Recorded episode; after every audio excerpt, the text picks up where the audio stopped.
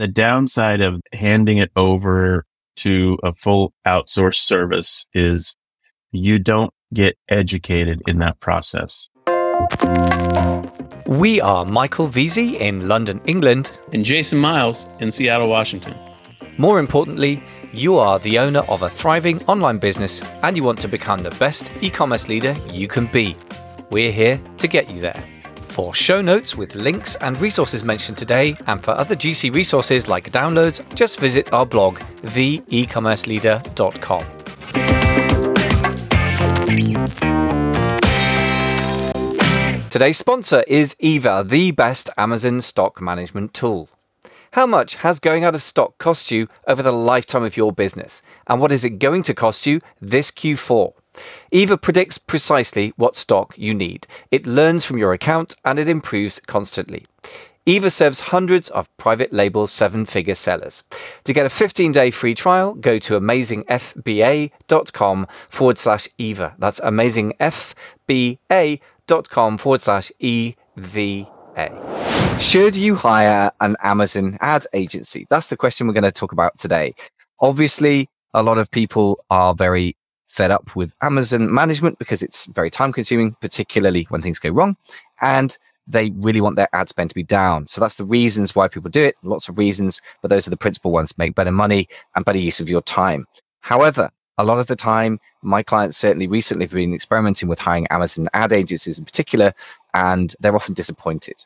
So the question we're going to look at today is, should you hire somebody? And if so, how are you going to figure that out? We've got a few questions you can go through and ask your agency as well. This is such a great topic, Michael. The challenges here are many. There, there's like three or four or five layers we have to unpack here to really answer this question thoroughly. And because it's not so obvious what the right answer is. And so I'm really excited about this topic. I know there's a lot here to unpack together. So let's jump into it. What do you, what do you want to lead off with? Well, I think the first question I was asked is simply what's your motivation? Classic mm-hmm. question that film directors ask their actors everywhere, right? And I think it's important to ask yourself that as a an operator who wants to outsource stuff. Sometimes outsourcing can be a really great thing to do, but I think sometimes it just feels so hard and you're not sure how to crack the nut yourself. And mm. just as in other things, like a, a, reason to get a business partner is not because you haven't got a skill set necessarily. You can hire that. This is a bit different. This is another one where people make a mistake and go, I haven't got the mm. skill set. I'm going to hire somebody who's got it. And then that pain is removed from my business.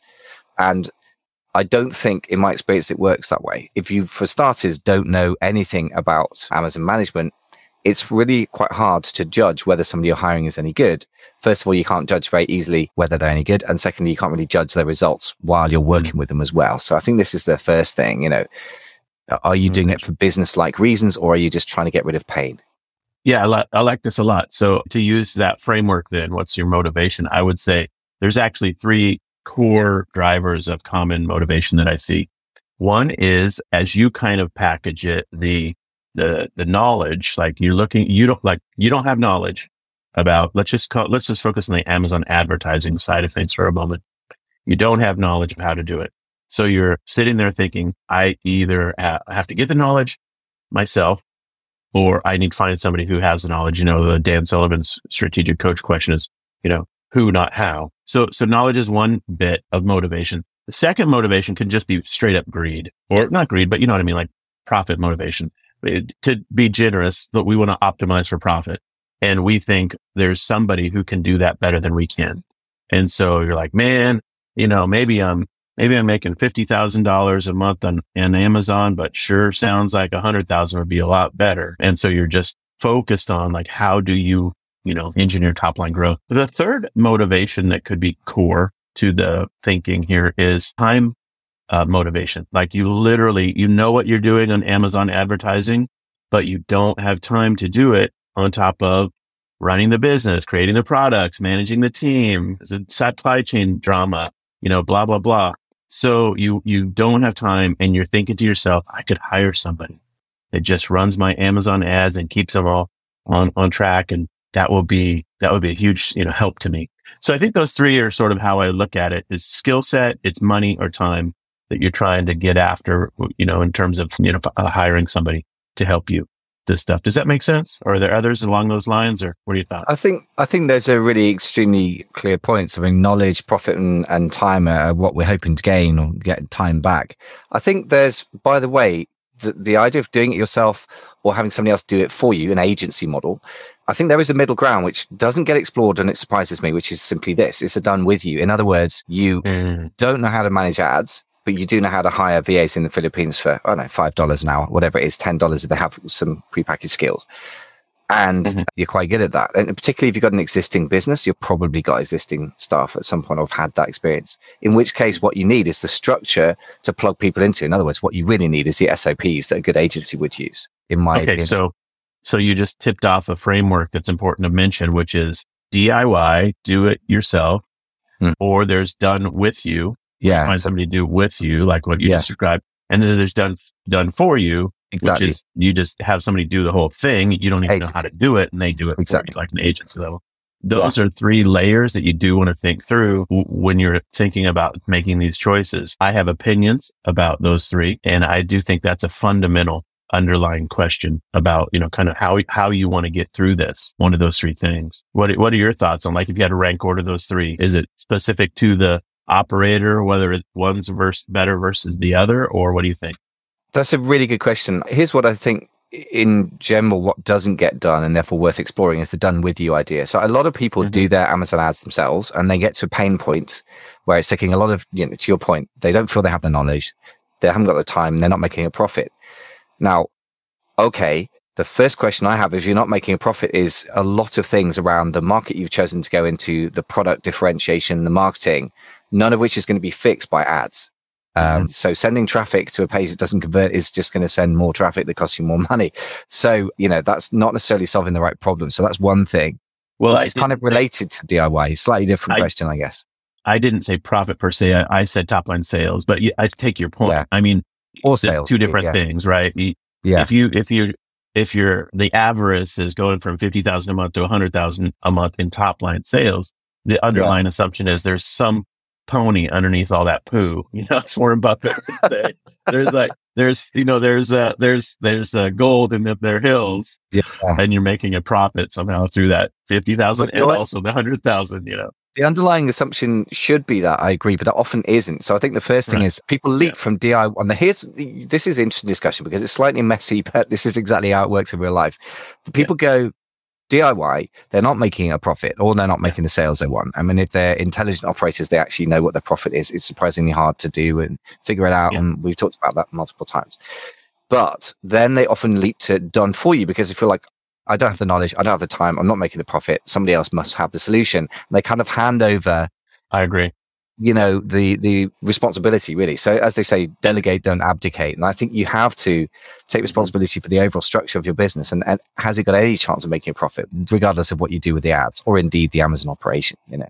And the downside of the handing it over to a full outsourced service is you don't get educated in that process. And that's why to your point the done with you is more like join a coaching program join a mentorship model get you know, get somebody who knows what they're doing to teach you or pro tip, someone on your team to do the stuff. Because if you build in-house capacity, in my view, that's infinitely smarter than just being on this merry-go-round of ad agency.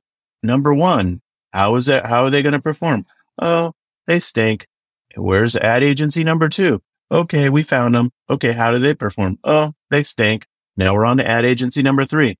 Their whole process, you're barely learning anything about the, underlying technical trade skill of managing ads.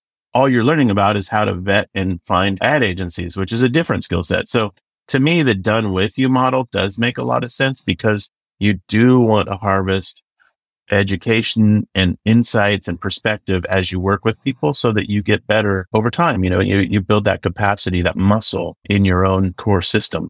Now, you know, if you find a perfect ad agency and they're like, we, we love working with you and for you and we'll show you everything you want, but we'll just also do it and we're crushing it and you're making a lot of money, then of course that's like nirvana. And you're like, okay, I'm in, I'm in ad agency heaven right now and don't change anything. You know, just don't quit them. Pray that they don't get hit by a bus. Just let it roll. But that's so uncommon, man. It's just, it's very, very rare to find that level of happiness with these types of situations. It's unusual. I mean, to be fair, to be not too extra bearish on it, I think that there are agencies who will have a, a, mixture of done with you, i.e., they consult with you and they'll show you their process and they just get it done for you. And that isn't really a threat to them because it is a pain to implement anything and fire, hiring and managing and firing stuff. We've discussed in, in great detail before. And it, it is a huge amount of work, right? As we both know. And look, you and I have said before, I don't put words in your mouth, but I certainly I would say I'm not the greatest manager. I'm not terrible. I work at it, but I've kind of personally come up to about a C plus level of management from being like an E, where A is great and E is terrible.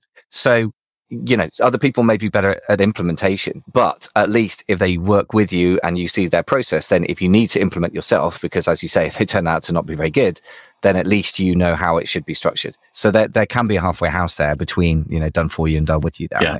Yeah. So Here's really the next yeah. Go. Oh, go ahead. Keep going. Keep going in your, you got a little bit. I was going to say, well, so the extra question that comes out of that is a simple one. She raised an excellent point. Will the agency help educate you on how their process works in detail? Mm. The other question that is extremely basic, but people kind of seem to ignore to a level that surprises me, given the sophistication of some of the operators we have in the, the 10K Collective, for example, is do you make enough gross profit to cover the extra overhead?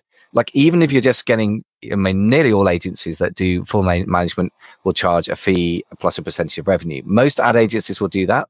I would say by the way another question is is the agency offering a fixed fee or a percentage? Obviously a fixed fee i think is better because you're not kind of getting penalized for them you know getting you better profits and then they take half of it.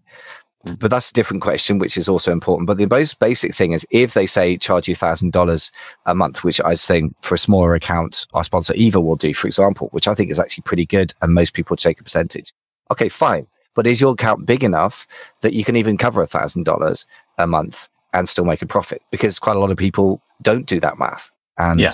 it turns out, no, you will actually give 100% of your profit away if you employ this agency, even if they don't change anything much. So I want to yeah, I want to ask the question behind the the, the preceding question mm. to what you just described, which is, are your ads themselves even profitable? Like any profit at all? And it's important to understand where you're at in the process of like this working or not. And then what an agency may or may not be able to help you with. And this is really, I know this sounds basic to think about, but think about it this way. You've either got ads that are, let's just put them in three buckets with l- little nuance. The one bucket is you're wasting money like there's no tomorrow. Just you're lighting money on fire. It is not working at all. You're dumping, let's just pick a number, $100, whatever, a day or a week, a month, whatever, doesn't matter. You're just lighting it on fire. The middle ground is you're spending money, but you're not making, you know, break even. The third bucket is you're making a positive you know, a, a good r- ROI, return on ad spend, or, you know, however the framework is you want to use, but it's working. Just say it's working. It's definitely working. Now, it, imagine those three scenarios are existent without an agency involved. Okay. But so then you add an agency. If you put an agency into bucket number one, where you're lighting money on fire, you can expect them to light money on fire for you. But if you expect them to get it sorted out from a, you know, a total dumpster fire of waste to just totally crushing it. Is that really realistic? Because they're going to be testing whether your thing is even a viable ad, you know, an advertised item. And you have to give them the grace to prove that thesis. It could be a yes, it could be a no, but to assume that it's always going to go from dumpster fire to like, you know, rainbows and puppies and splendor and beautiful profits it's just super unrealistic. And so I think that's a really important consideration is, you know, the scenario in which you're entering into the ad agency relationship. And, and if you, for example, just to finish this thought, hand an ad agency a really well working, you know, system where you're like, man, we're, we're making five times return on ad spend. We, we spend a dollar and make five dollars. And, and I don't even know what I'm doing. And if I find an ad agency that's really smart at this stuff and hand it off to them, man, I could go to, to 10 to, you know, 10 to 1 ROAS, you know, spend a dollar make $10 back. And then, of course, you assume that they will do better than you did. But uh, to be completely candid, I've seen scenarios where people had handed their account to the guru and they totally turned it into a dumpster fire. So you know, th- this is not like this is a simple process. You have, you, there's a multivariate outcomes here. You really can go from really succeeding to dumpster fire by introducing an ad agency. And you really can go from dumpster fire to really succeeding. So anyway, long diatribe there, but I think it's important to think through that layer of, of uh, potential outcome. Yeah. So let, let me just unpick that slightly. So the last point you made is true. I mean, it can go from terrible to wonderful and, and the other way around. More common, as exactly as you said, is that if you give somebody an inefficient a- account to manage, they'll just mm, yeah, amplify the inefficiency. So if you yeah. outsource, if you're literal minded and you outsource Amazon ads, expect more of the same is maybe the conclusion. Whereas right. what I would say is you really need to diagnose what's the problem behind the problem, or is there one? Because if you're not making profit, the chances are you're in an overly competitive niche, in which case you might want to tweak or niche down or various things you can do there. Mm. Your product isn't differentiated, in which case you've got a long, hard slog and some hard money to spend if you're doing physical products. Digital mm. products, you've got some work to do, but maybe less time in the overall process of money. And then your, your marketing might suck, and none of which is going to be solved by the ads, as we said. So I think it's a question of really making sure you you are looking at the right problem that it is actually the ads in the first place. Yeah, um, yeah, totally agree. This is a, central central to the idea of doing this is answering that fundamental, you know, question. Yeah, is really. And again, this might be another reason why you want to bring in a consultant who can look at if they're an experienced and honest ads consultant. They're getting paid by the hour rather than taking percentage of your revenue. They're more likely to say, to be quite honest, your advertising account looks okay, but the, the, the listings are subpar or something like that. And actually, that's really important to diagnose accurately. The, the third question that comes up a great deal in the last year, particularly because ads on Amazon have particularly shot up as a percentage of sales and Amazon is milking the cow or has been for the last uh, year and a half. We're talking in sort of late 2022. So things may shift again as the economy shifts, but the advertising to sales ratio that you're aiming at. In other words, you spend, you know, on a given product line, say a thousand dollars a month in ads and you get $10,000 in sales, your advertising to sales ratio is 10%, right? So a typical ratio that people have aimed at on Amazon has been 10%, sometimes up to 15%. But these days, the average is really just gone up over time, over the last year, I would say. So it may be that if you're aiming for 10%, because historically that's what you got, and your agency is only delivering 15%, well, that may actually be the best you're going to get. So that's really a basic, simple question, but which you should educate yourself about. And again, a, a perfect place mm-hmm. to do that without being self-serving is a mastermind. We can just get around the table and say, what's your advertising to sales ratio? And it va- varies a lot, but if people are in the similar category, you can get a rough sense and, you know, digging around the Facebook forums if you want as well of where that's at and get, get a good sensible benchmark before you go criticizing them for actually achieving what's now the standard.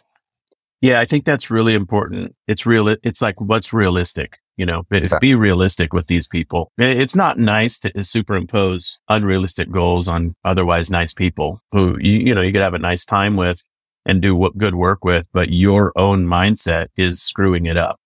That's really yeah, a stupid place to be, you know. That is definitely true. And your mindset can screw things up. I would say this is a more sort of concrete thing in the sense that the number you have in your head was a valid benchmark a year ago and it now isn't. And, sure. and by the time you listen to this, it might be 20%, in which case your entire business model may be broken because yeah. the, the, Amazon platform has changed its nature, just as people could get clicks on Facebook for 50 yeah. cents, you know, yeah. years ago that now cost them $5. And you have to have a different business model to cope in that environment.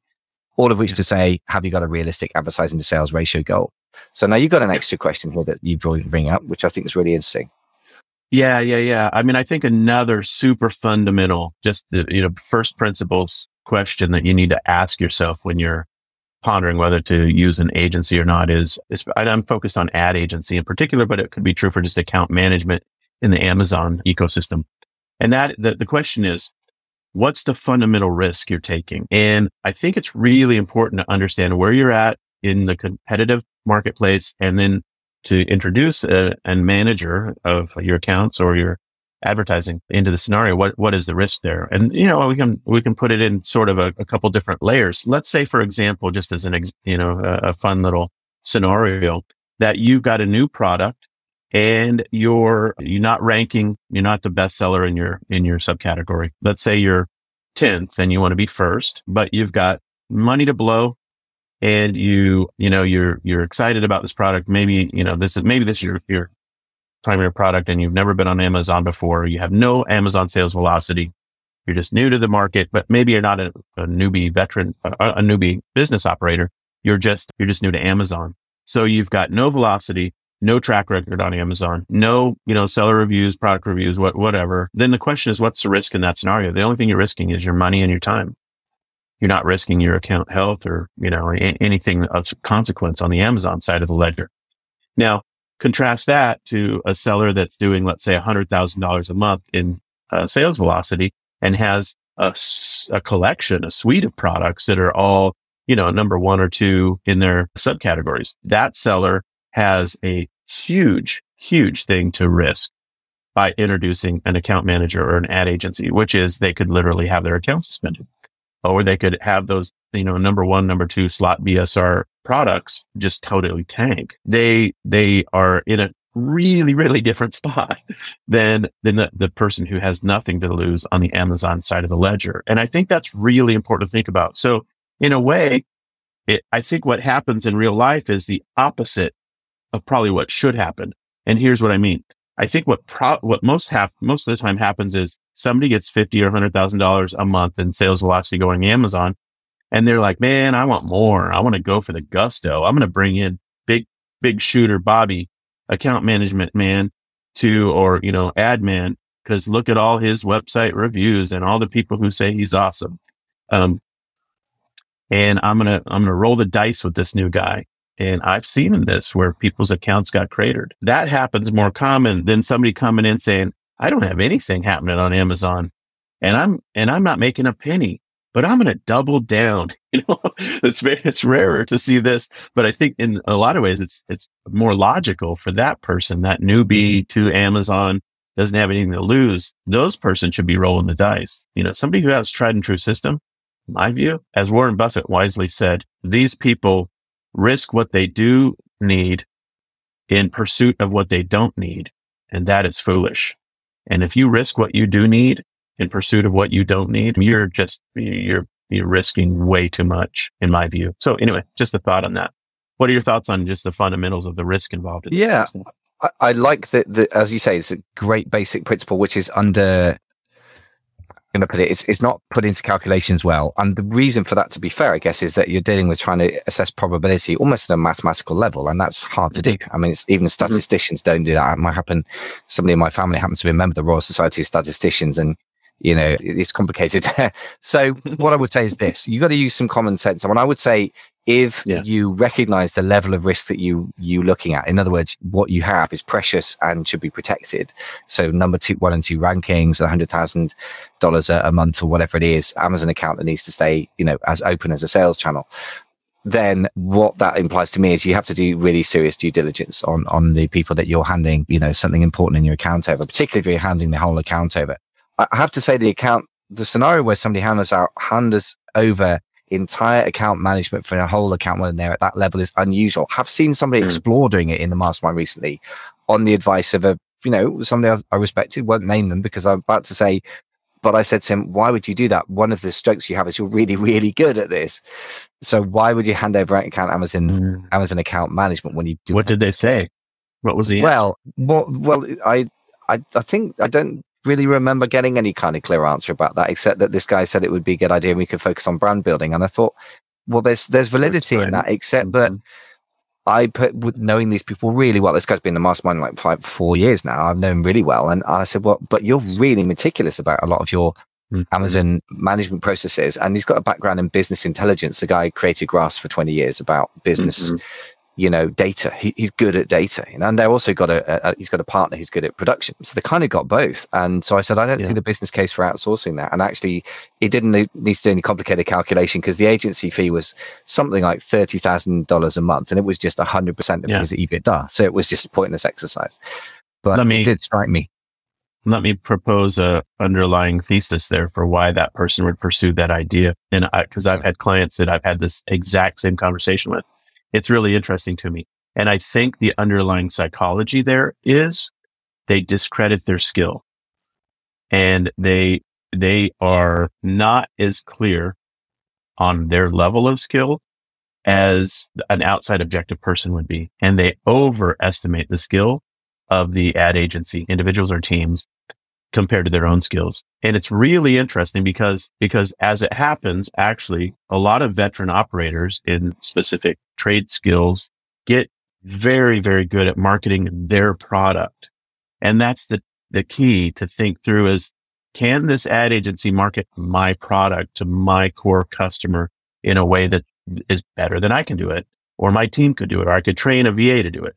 And I think people underestimate their own skills and overestimate the skills of others in the pursuit of whatever more time, more money, more, you know, whatever it is, you know, whatever it might be skill set. So I, I, think that's a fundamental psychological hurdle people get over. Uh, or, or, get stuck into that leads them to that line of thinking. And then they'll rationalize it with logic, like, oh, well, it, they won't say to you, I, am really insecure about my own skill set because that's touchy feely stuff. But they'll yeah. have that actually be the underlying thing. And then they'll say, well, I can for these five reasons, I'm going to make this change. We're like, okay.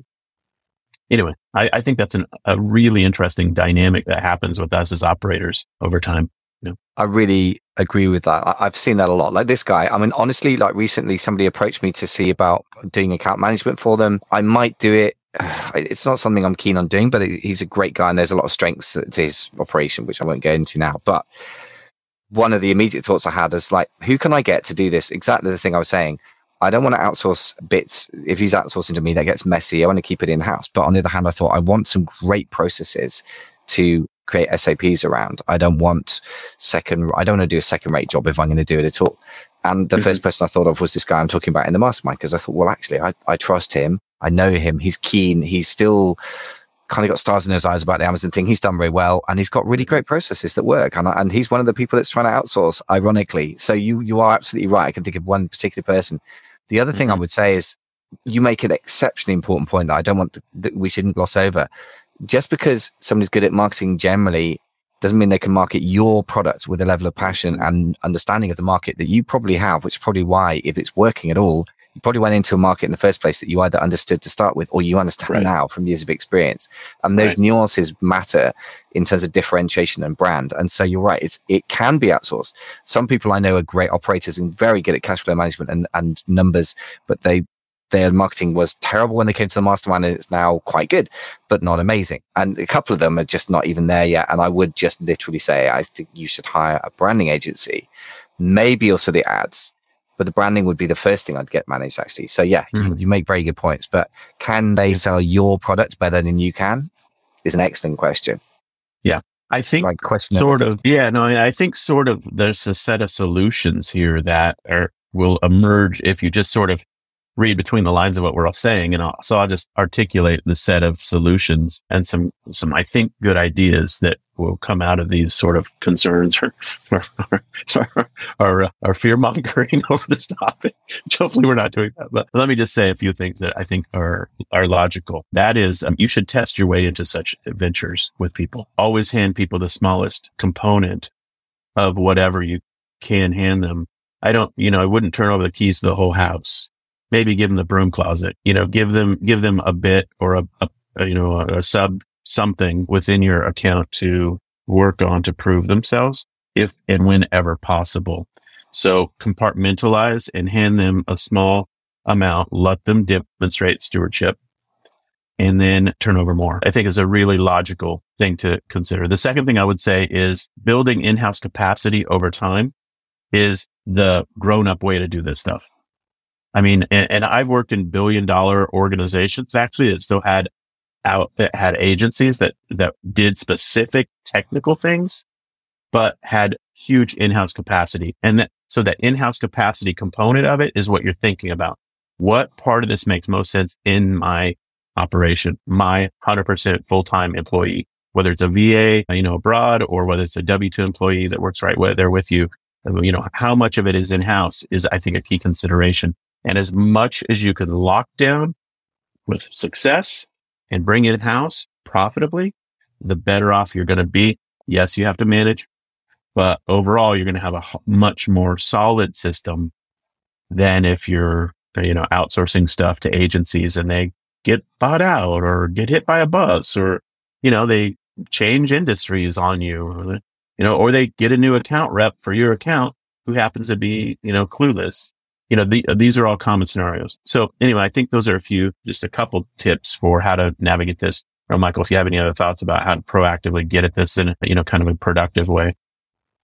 Yeah. I mean, I guess one thing where we are in danger. We've pointed out a lot of the risks and problems, and I, I think it's good to have a realistic conversation. I'm reflecting, as I often do, really the experiences that I've, I've accumulated over the last you know couple of years of observing what's happening with serious e-commerce operators, not just in my business and not just in one other person's either. But having said that, there is a, a powerful argument in favor of outsourcing or getting stuff off mm-hmm. your plate and delegating, which isn't quite the same thing. To your point, mm-hmm. testing your way into things is the way to square that circle, isn't it? If you have a thesis, mm-hmm. you should test it in a way that isn't going to blow your business up on whether you think product X is going to be the next big product. The other thing I would say about building in-house capacity is this: that you may not have the capacity to build a capacity. What I mean is, if you are busy operating your business, and to some extent you're one of the people that makes the thing run, then you aren't necessarily in a position to do the higher level work at, at a scale where you can manage everything in house, you know. So eventually people get in house photographers, in house art teams. Most of us don't have that. So I think there is a, a, point in development where an agency can make sense on paper without denying the fact that you're absolutely right. Over time, and if you get big enough, that the in-house capacity is something you want ultimately. I, I just think yeah. there is a place for an agency on the way up towards that if if it makes oh, sense for you. Yeah, I totally agree. But but there are operators that actually have in-house photography and those elements do. I mean, it's a growth process. I mean, over time you exactly. figure out what you can add and sometimes it's serendipitous. You know, it's like, oh, I hired a social media helper and she's also awesome at photography. So uh, there you go. Now we do in-house photography, stuff like that. I think another tip for making this work is always, always, always don't hire an agency on just the back of their promo materials or their sales page, landing page. You know, ideally, you're getting a referral from somebody you trust, you know, like and trust. Like, hey, you know, I know this person and I'm asking them who they use and they love who they use because who they use is really, really working well for them. And they wouldn't be lying to me. They wouldn't be, this isn't a clip from their conference or people are on a sugar rush and make a little testimonial blurb and now it's on their website. This is an authentic, real referral from somebody I know who uses this person. I think that that level of vetting is really, there's a lot of wisdom there. The only way you get that to happen is to be a part of a small group mastermind where you're working with veteran operators. Mike, Michael, you know, in your, you know, your mastermind there in London. I'd imagine there's a lot of that that happens around the table. Like, Hey, who do you use for Huge this? Amount. What? Yeah. A lot of it yeah. is around that. And the Facebook group is actually kind of quite active, not with sort of random discussions, but that's one of the things that people just, I, I, often say, look, we haven't got much time to get into this now, but can I just ask those people who said that they have a great, you know, whatever it is, Amazon account management guy, uh, a mm-hmm. great accountant, great lawyers for intellectual property, those things yeah. that typically come up, just pop the details in the Facebook group and we only share it within the group. And those are really valuable. Yeah. You're absolutely right. I mean, a tried and tested recommendation is worth, you know, uh, burn a hand's worth in the bush, as they say, is worth 10 times more. Just yeah. one tiny point kind of in favor of of Amazon agencies out there. I mean, the our sponsor Eva does actually offer Amazon ads management. So having been really read about it all, I would expect everyone to put them through the same sort of you know diligence that we're suggesting. Mm-hmm. Um, but there are a couple of members of the mastermind now who are using them or have used them. So you yeah. could probably get an honest kind of refer to that if you wanted to get in touch with me if that's something you're considering.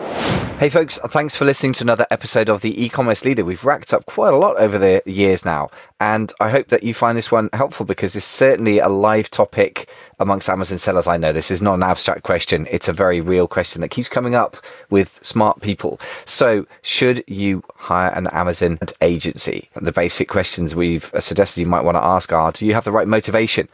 And will the agency help educate you about the process, or are you going to lose that IP, as it were, that, that knowledge? Do you make enough gross profit to cover the extra overhead?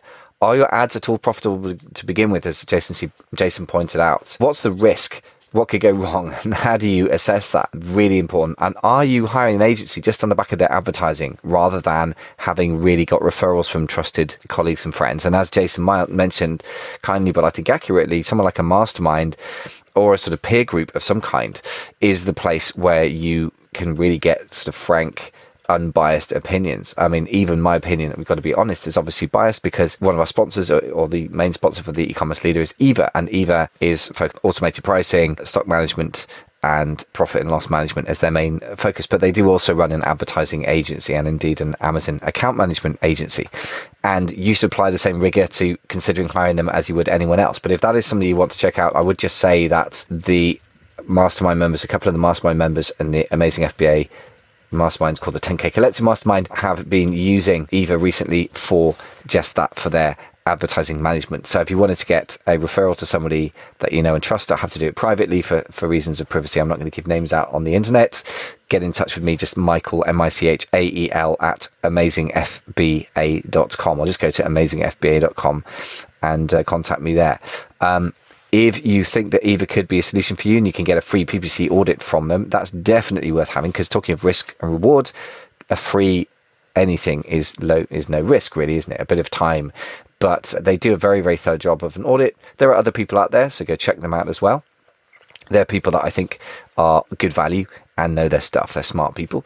But don't take my word for it. Go and get the audit. And if you want to get a, a referral from somebody that I know and trust, at least if you trust me to do that, we can set that up for you.